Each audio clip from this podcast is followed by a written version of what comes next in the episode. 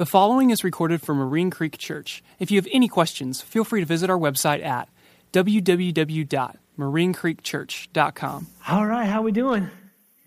Good. It's good to see you. Thank you again, everyone who helped landscape and pray for us while we were landscaping.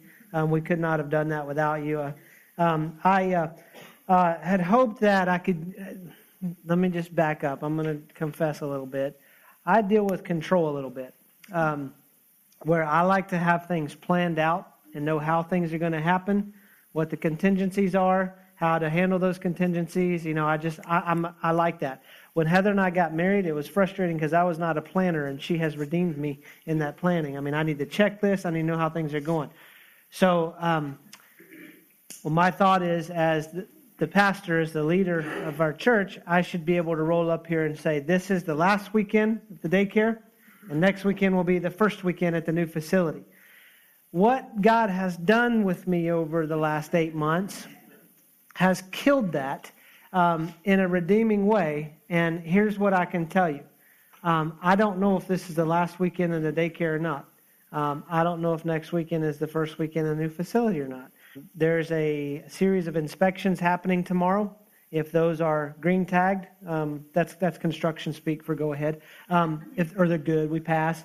Then they'll call for a piece of paper we've been wanting to get for a while called a certificate of occupancy.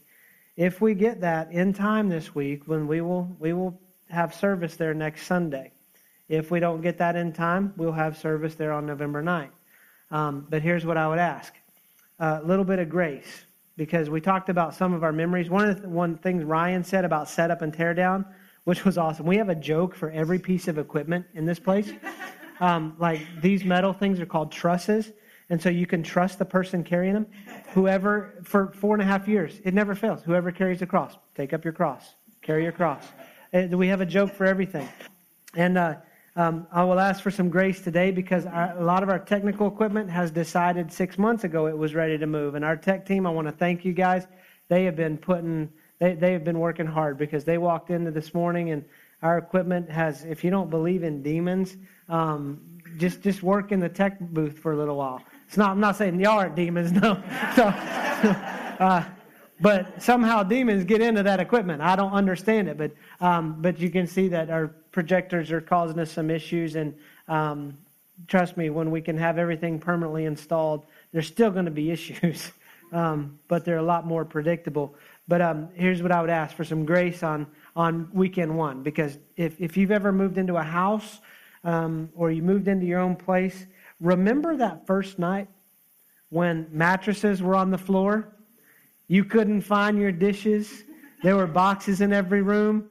All you really cared about that night was your mattress been on the floor and toilet paper, and you'd find the toothbrush in the morning. Okay, week one will be something like that. Okay, so don't expect perfection when we go in. It's going to be like we don't. We're, we're, we're going to be learning things and, and figuring things out. But here's what I'll tell you: it's going to be incredible. Um, March twentieth, two thousand ten, um, was a crazy uh, day for our family, crazy night.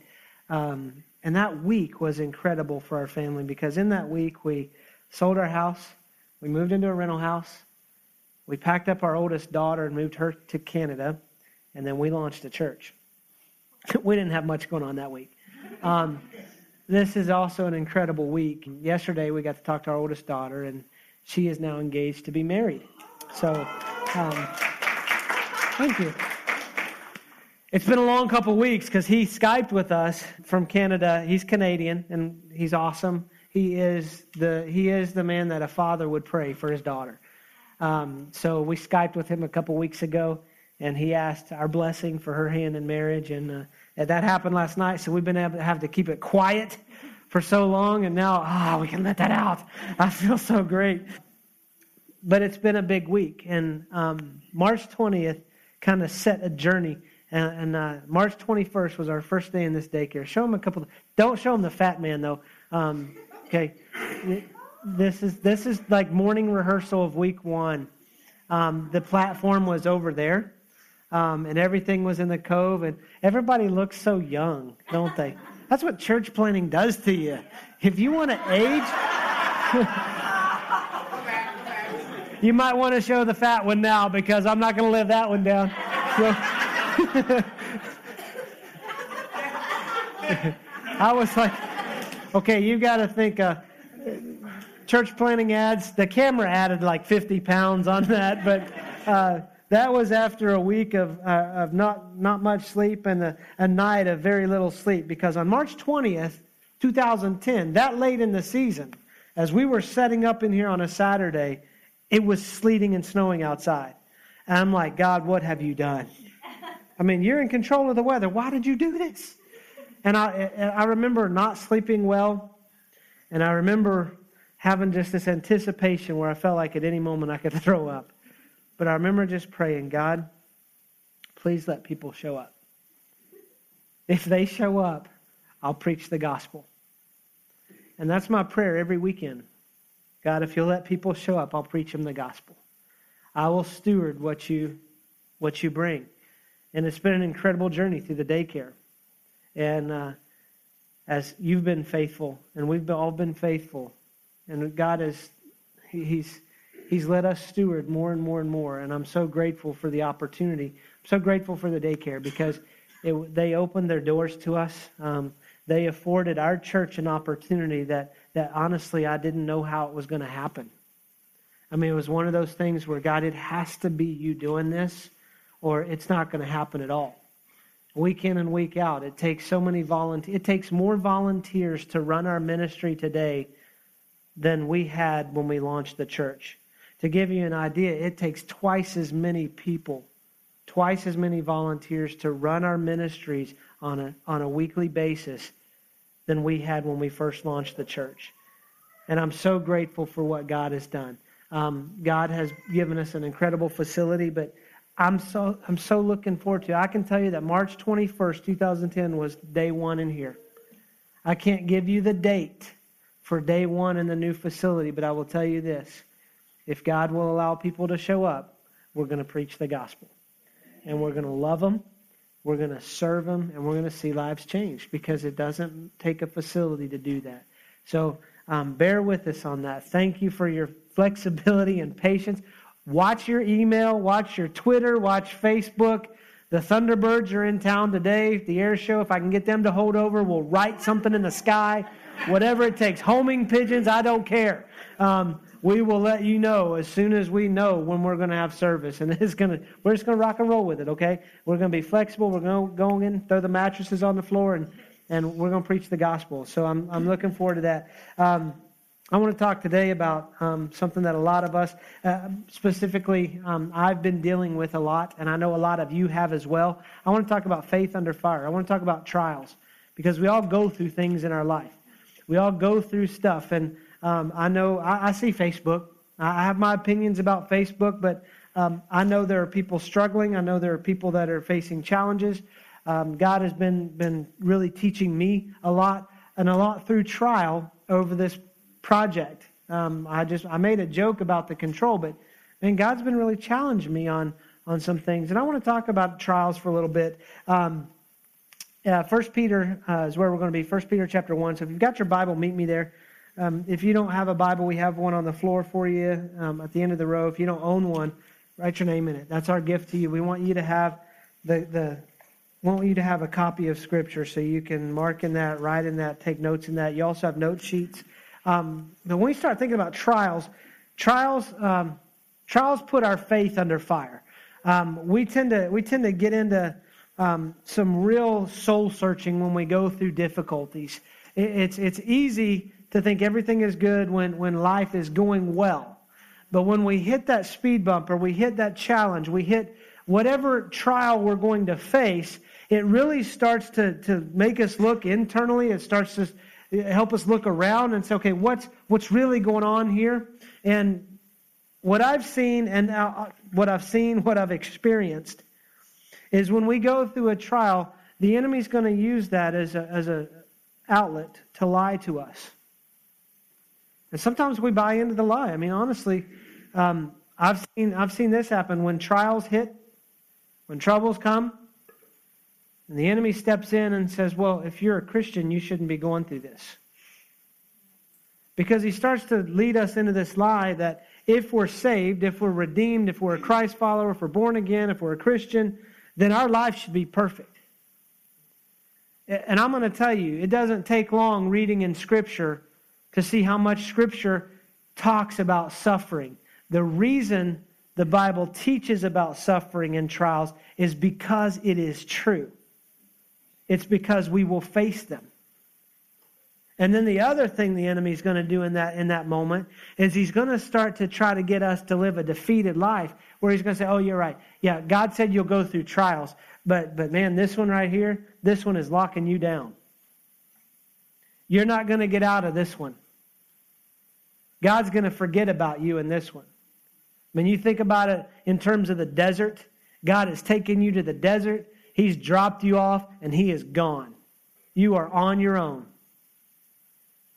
And then we start feeling defeated in that. We feel like, well, maybe, maybe God has. Maybe God is punishing me for something I've done, and, and maybe he, He's angry at me, and what do I have to do to please Him? We buy into those lies.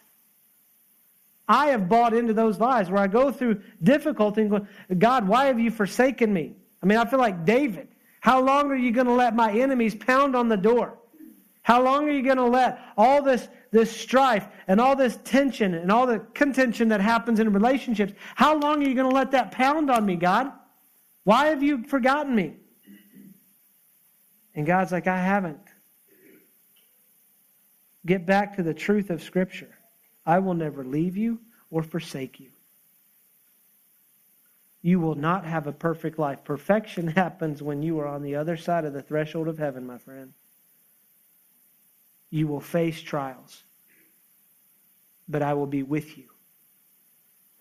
There are some interesting things for us to take away. In 1 Peter, let me, let me read it to you, starting in verse 3. Um, Peter writes this Praise be to the God and Father of our Lord Jesus Christ. In his great mercy, he has given us new birth into a living hope through the resurrection of Jesus Christ from the dead, and into an inheritance that can never perish, spoil, or fade kept in heaven for you, who through faith are shielded by God's power until the coming of the salvation that is ready to be revealed in the last time. In this you greatly rejoice, though now for a little while you may have had to suffer grief in all kinds of trials. These have come so that your faith, of greater worth than gold, which perishes even though refined by fire, may be proved genuine and may result in praise glory, and honor when Jesus Christ is revealed. Let, let, let's start understanding something about our faith being put under fire. The first thing is trials have a purpose. God doesn't waste anything. God has a purpose for everything he does.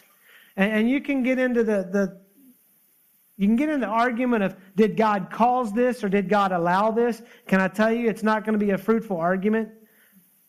The question is God, what is your purpose in this?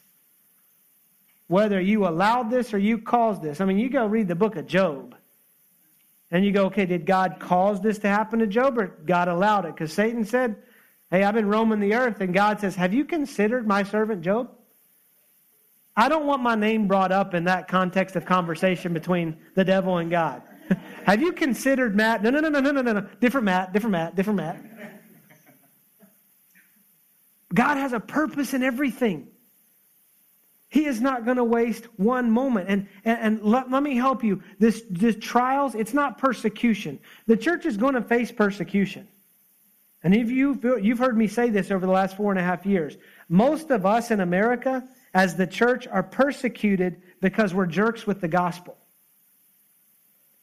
The persecution is going to happen uh, on that time when, when we truly stand up and it's going to be do you profess Christ or are you going to go this way? As for me and my house, we will serve the Lord. And there will be a moment where that's going to invite persecution. Not because I'm flinging a Bible in somebody's face and, and, and pointing out everything they're doing wrong while avoiding everything I've got wrong. The log and the speck. That's where most of our persecution in, in our society comes from. But the, Peter's not talking about persecution. He's talking about trials. He's talking about trouble. And it might be some discipline from God because God does discipline those he loves. My parents, I know they love me. They disciplined me a lot, man. Sunday afternoons, hmm, it was Sunday school. I made it through half a children's church. It was lunch where I'm pleading for my life. It was a spanking, and then the rest of the afternoon to enjoy whatever we had going on. But I know my parents love me because they disciplined me. They were trying to help me, they were correcting behavior. So the trial might be that God is disciplining you, but regardless, again, you get into let's understand the purpose of the trial. You see, when, when we take a test in school, Abby had to take the ACT yesterday. I felt so sorry for her. Oh, what a, what a beating. I'm glad that phase of my life is done. Whew. You know, that, that whole guessing method, you know, A, B, B, C, A, D, none of the above, all of the above. Um, which isn't always right, by the way. when it says all of the above, well, they must have all the right answers. Nah. But when you think about a test, I, I, I'm not a teacher, but here's my understanding of what I've been told about testing in schools. And I'm not going to get into talking about standardized testing. I'm going to talk about test. The teacher covers material. The teacher hands out a test for those students, and the test is determined, it's feedback to the teacher on how far those students have come in grasping the concept, and then the grade is how well do they grasp that concept. We start to think that when God lets us go through these tests, that God is looking at us going, how well does Matt grasp the concept of the gospel? How well does Matt grasp my love? The feedback in this test isn't for God, it's for me. Because God already knows how well I can steward his love. God already knows how well I can steward unforgiveness or forgiveness and peace and joy. God's saying, I'm allowing you to be in this position so you can see where you're at. I meet with church planners, and, and, and I, I, I've been there. You get this excitement where it's like, it's go time. I just want to do it. I know God has called me to do this. Why won't God just open the gate and let me run? I mean, God knows I can do this. He called me to do it. And the question is do you realize you can do it? God has put me through some incredible trials over the last year, not so God could see that I could do it, but so He could prove to me, Matt, you can do this. So the test is for my feedback, not God's. He already knows. And so uh, we start to think about these tests becoming a refining of our character. They test the genuineness of our faith, the genuineness of our, our character.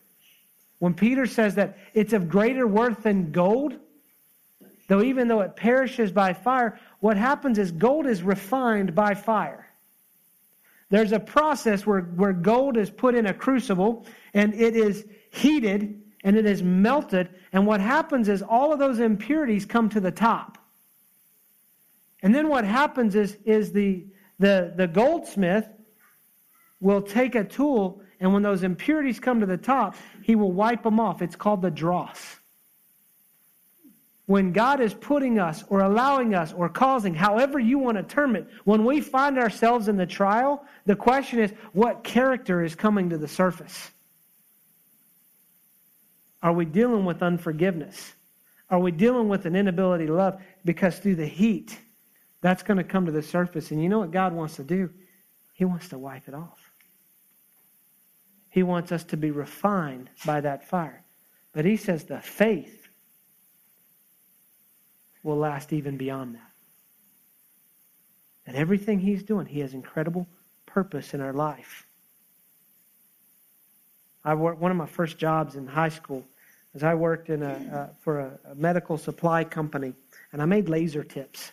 And it sounds really cool, um, but it wasn't. Um, but there was a company, and they had this laser. It was a, basically a fiber optic laser that was spooled. It was a fiber optic cable. It was spooled, and my responsibility was to put on this suit, go into a clean room environment, and I assembled the laser tips. These laser tips were used in surgery where um, they wanted, because a laser just shoots straight unless something reflects it. So they needed a mirror to reflect it. So I dealt with putting a laser tip on that would be that mirror. That laser tip was made out of gold. And I would put that into a holder and I would have a, a, a torch and I would fire that gold just to the point of melting, almost to where it melted. You could see the white in the gold. And then I would let it cool. And what that does, it brings all the imperfections out. It also does something else. It makes it very malleable, meaning it can be changed.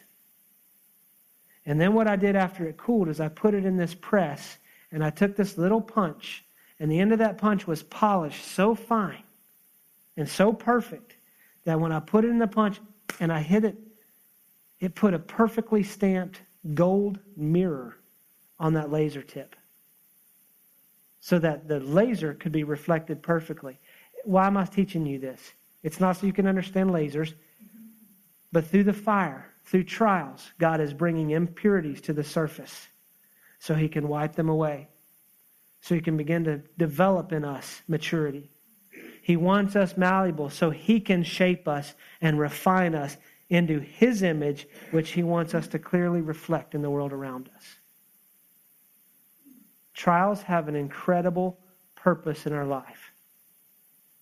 Now, what Peter teaches, though, is that faith has to be tested in order to be proved. And I'm going to tell you, a faith that can't be tested can't be trusted. We have to be able to, you know, when we talk about doubts and, and the testing of our faith and We've got to be able to trust that our faith is going to be there. And when trials hit, that's when it's tested. And I can tell you, when your faith is tested, God can be trusted. And God doesn't, God does God is not going to put you into a situation where He's like, let me see if I can kill their faith. I think God just led me into this trial just so He could He could take away my faith. Come on. Let's get honest. Let's understand this. We face trials with the right perspective. We start looking at through the lens of me. Woe is me. I'm in this. And, and I'm, I am not making light. If you're, if you're in the middle of a trial right now, I know the Bible says these light momentary troubles.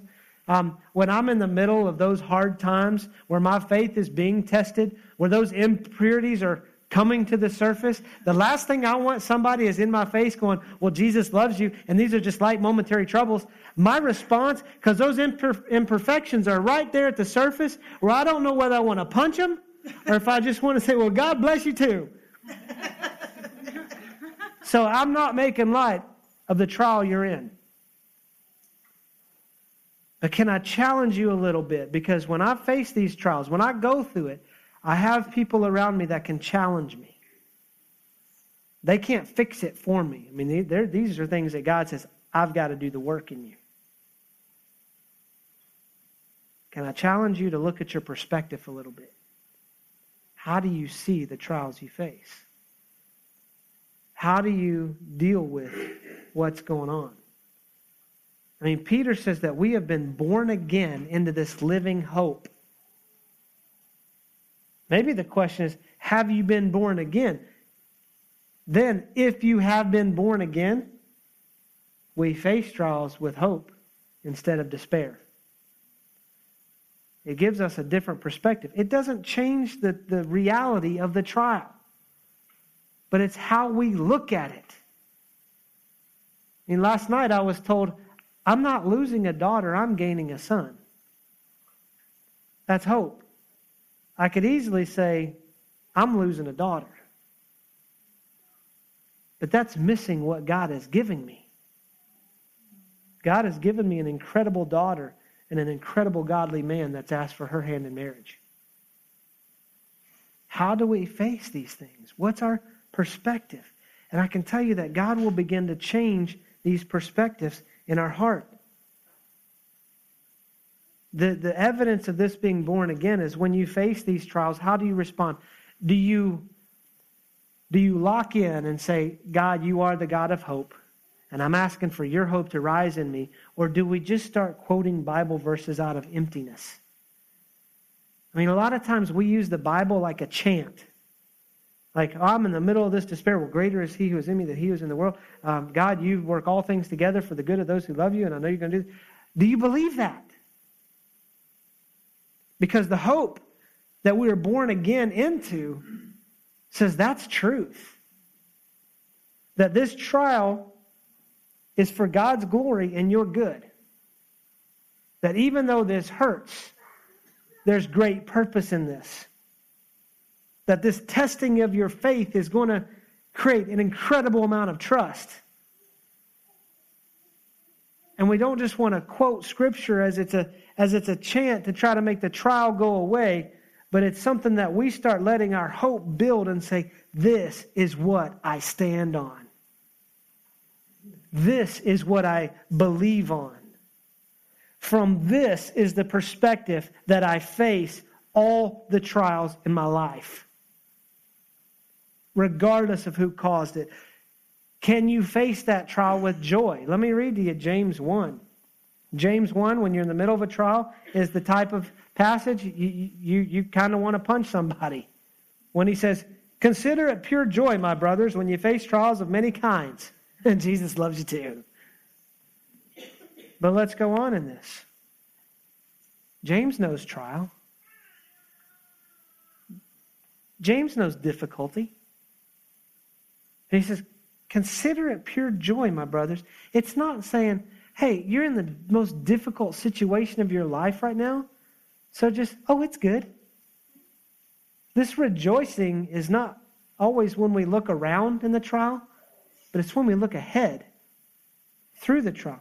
Consider it pure joys, my brothers, when you face trials of many kinds, because you know that the testing of your faith develops perseverance. Perseverance must finish its work so that you may be mature and complete, not lacking anything. If any of you lacks wisdom, he should ask God, who gives generously to all without finding fault, and it will be given to him. But when he asks, he must believe and not doubt, because he who doubts is like a wave of the sea, blown and tossed by the wind. That man should not think he would receive anything from the Lord. He is a double minded man, unstable in all he does. Can I tell you, a lot of times when we face trials, the joy is the farthest thing from our mind. It's, it's, it's the blame thing. Before I start finding joy, who do I blame for this? And our default blame setting as Christians is the enemy. Can I tell you that I have faced many difficulties in my life that the enemy didn't even have to help one bit? I mean, it was all me. I had to own up and say, man, the devil didn't do it. I did it.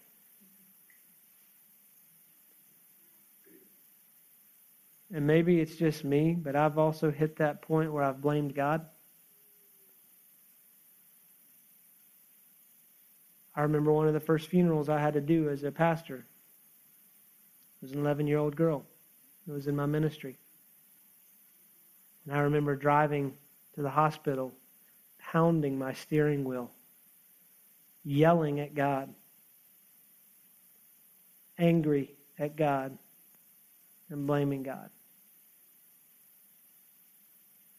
God showed up in that car. We, we had a talk. And I'll tell you, if you're angry at God, He's big enough. Take your anger to Him instead of taking it out on Him. He created you with the ability to have that emotion and that reaction, and He's big enough to, to take it.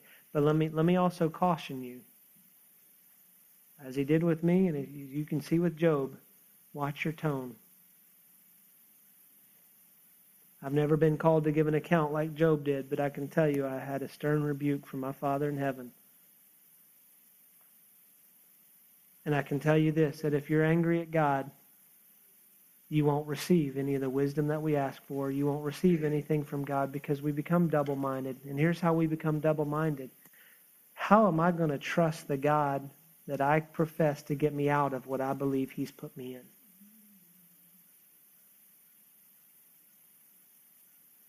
He's big enough. But let's understand the perspective. God says, I want to refine you. I want to develop in you maturity. I want to develop well formed character so that when your faith is tested, you can see what you really have from me. And it's all about perspective when we do that. Maybe the trials need to, maybe the perspective isn't even how you face the trials, but maybe the perspective is how you face the mirror. Because a lot of us let the trials that we go through or continue to go through begin to define us. Well, God, I struggle with this. I, God, I struggle with addiction, so I guess that's just who I am. And this trial that I go through in life is defining me. God, the relationship keeps going to this point, so that must be defining who I am. Can I can I tell you you saw the freedom video and, and let me let me just say this. Go. It's this Wednesday night at seven o'clock. Learn your identity because that's not what God says about you. The trials we face isn't who God says we are. God says you are redeemed. God says, you know what? I gave my son to be sin who knew no sin so that I could call you righteousness. I call you redeemed. I have wrapped you in a cloak. I've given you authority. I have placed you in me. Don't let your trials define you. Here's what I would say let God define you, but let the trials refine you. Let the fire refine the identity God has given you. And we have, uh, trials are going to produce something. And just, I love the way God allows us to be good stewards. As much as I prayed, God, if you, if you have people show up, I'm going to preach them the gospel. I got no other message that's worth, worth hearing other than the gospel. We're also responsible to steward what trials produce. We have a responsibility in that. Trials can produce bitterness, anger, resentment, hatred, slander, gossip. What are we getting into? The fruit of the flesh. They can also produce love, joy, peace. What are those? The fruit of the Spirit. Trials don't kill the fruit of the Spirit, they help us inspect how well they're growing in our life.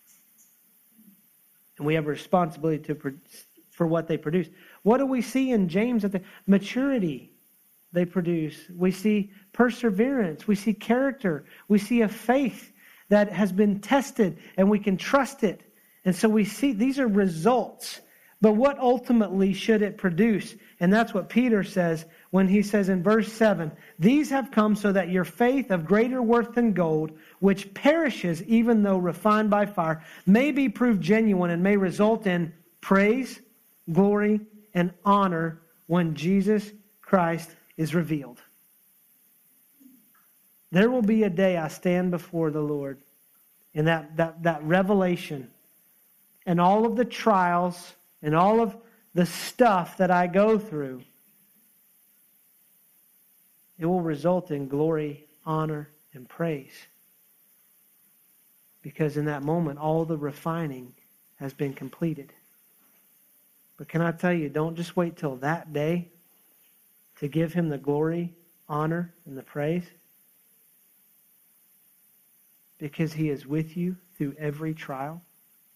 He is with you every step of the way. That, that God doesn't desire you to go through this trial any more than you do, but he knows it's necessary. And he wants us to see, I have called you to incredible things. I've called you to incredible things for the kingdom. And I need you to know that the faith that, that I have given you can be trusted. And that as I refine you, and I give you wisdom, and I grow you in maturity, I have incredible purpose for your life. I want to know that no matter what I face, God has already faced it. He's already stepped through it and has been victorious. And He calls me to walk in that same life. That I don't walk defeated. I don't walk in the identity of brokenness. I walk as a child of God, the righteousness of God being refined every day. And it takes the difficult times for me to see what I'm really made of. And what I pray for every one of us is when that happens, we see the godly character rise up in us. That through what comes out of us in a trial gives glory, honor, and praise. Not just what we can do after the trial, but what we do in the middle of the trial. Part of it is understanding that incredible purpose is the gospel and getting the attention and focus off of me. It's easy for me to be woe is me. Let me let me close with this. I love what Paul wrote as he opened his letter to the Philippians. I thank my God every time I remember you. In all my prayers for all of you, I always pray with joy because of your partnership in the gospel from the first day until now being confident of this, that he who began a good work in you will carry it to completion until the day of Christ Jesus. Paul was in prison when he wrote that. I know we face things, but there is joy, and we can count it joy, and we can be an incredible reflection of God's goodness and His glory on earth. Let's pray. Father, we love you. None of us come before you, Father, and invite trial into our life. But we are so grateful for what you have developed in us and what you develop through us through the difficult things we face. Lord, there are some of us in this room right now where our faith is under fire. There are some of us everywhere where our faith is under fire. And I ask that as those impurities come to the surface, would you help us to deal with those so we don't respond in those impurities? We respond in the faith, in the living hope, and in the fruit that you produce in our life. And Lord, we say that, that we're shape us form us into your image. You have breathed your breath in us. Fill us with your spirit. Father, help us to be a beautiful reflection to the world around us. That regardless of what we face, we thank you for the hope that you have born in us. We thank you for the faith that you have given us. And Father, I pray if there's anyone in here that's facing a trial without that hope, that's facing trials that, that are identifying them and defining them, and maybe the enemy is lying to them and saying, Jesus can't love you because of all the stuff you're going through.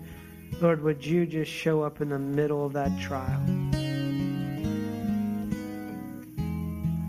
Lord, would you bring a, a hope, a living hope, to the middle of the, the hardest situation imaginable?